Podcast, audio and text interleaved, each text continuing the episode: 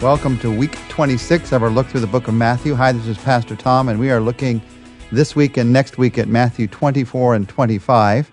Uh, you might know, if you're a student of the Bible, that these are the two chapters where Jesus teaches about his second coming. It's called in many places the Olivet Discourse because it happens on the uh, Mount of Olives, the Mount of Olivet, as he goes out of Jerusalem towards the outskirts of the city. They're able to look down on the temple from there. And from that place, Jesus teaches about his coming again based on some questions his disciples ask him. So I like to call this the University of Olivet because in many ways Jesus teaches us here everything we need to know about his second coming. He's the one telling us and he's the one who's coming again. So he sums up all that you see in Daniel and Revelation and many other places in the Bible in this one place. This is one of the most important subjects of Scripture. I know that for many of us, it is one of the things we're most interested in. As I talk to Christians, probably for more of us, is something we're not all that interested in because we're living our lives, our everyday lives today. We know Jesus is going to come again someday, but what does that have to do with my life today? However, when you take a look at the scripture, you find that entire chapters, entire books of the Bible are devoted to this important truth. Some facts about the second coming. One out of every 30 verses in the Bible mentions the subject of the end of time or of Christ's return. So God wants us to live our lives with that in view. There are 216 chapters in the New Testament. In those 216 chapters, there are well over 300 references to the return of Christ. Just shows you how it comes up again and again. In fact, only four of the 27 New Testament books fail to mention Christ's return. And here we look at this Olivet Discourse, this two chapter message that Jesus preached on his second coming. If you look at the actual words of preaching, there are just over 2,100 words in this Olivet Discourse. There are just under 2,500 words in the Sermon on the Mount. So they're nearly equal. And yet, the Sermon on the Mount obviously gets a lot more attention. And there's a lot to preach on, a lot to study in the Sermon on the Mount. I entirely agree with that, but I don't want to miss what Jesus has to say here.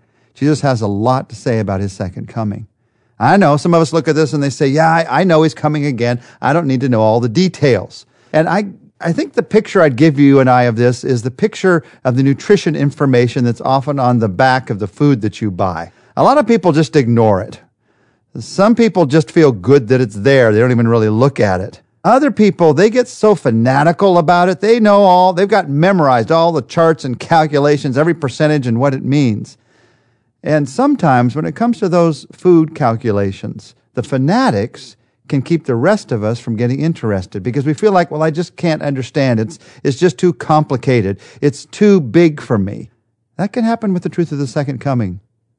Sometimes there are those who are so fanatical about it. They've got so many charts, so many ways of looking at it that you feel like I just can't understand it. But the truth is, Jesus wanted us to understand it. That's why he talked about it when it comes to the nutrition information on the back of a label, sometimes all the confusion can keep you from even looking at it. So you don't look at information that's vital to your physical health.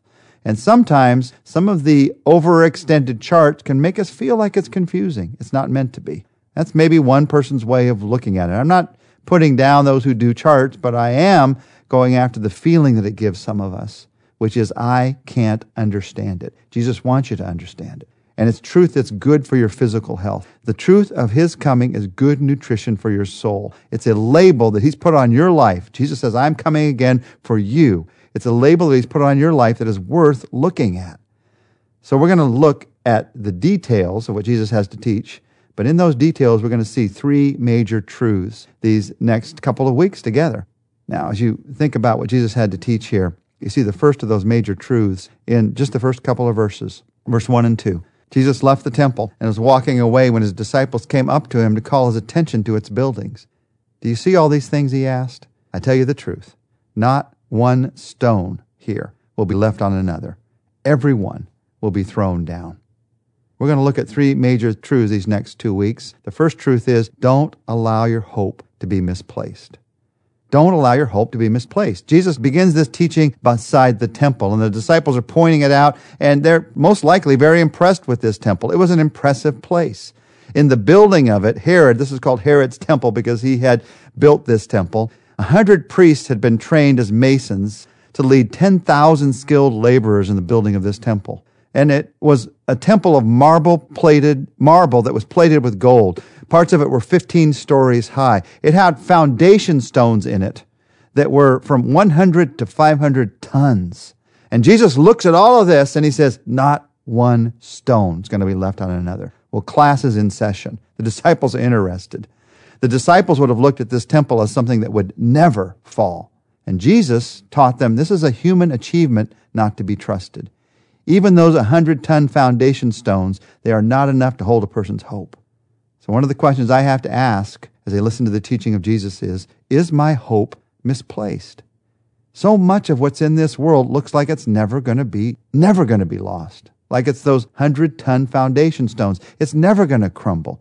Don't be tempted to misplace your hope. Jesus is coming again and all foundations except him are one day going to crumble. All nations, all families, all denominations, all of it's going to crumble. What's going to last? His people, his church, Jesus.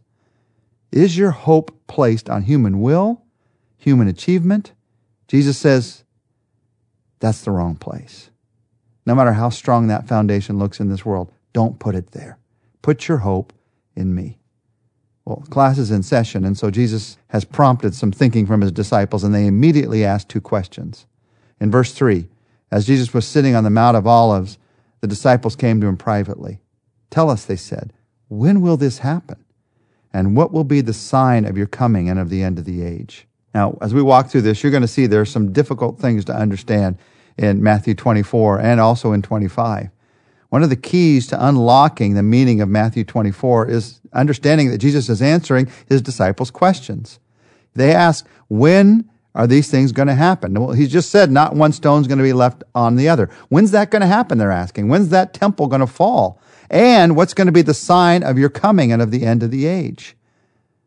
Now, the truth of the matter is, they thought they were asking one question, but they're actually asking two. And Jesus is going to say some things to them in Matthew 24 about when the temple is going to fall. He's going to say some things to them about when his coming is going to happen, when the end of the age is going to happen.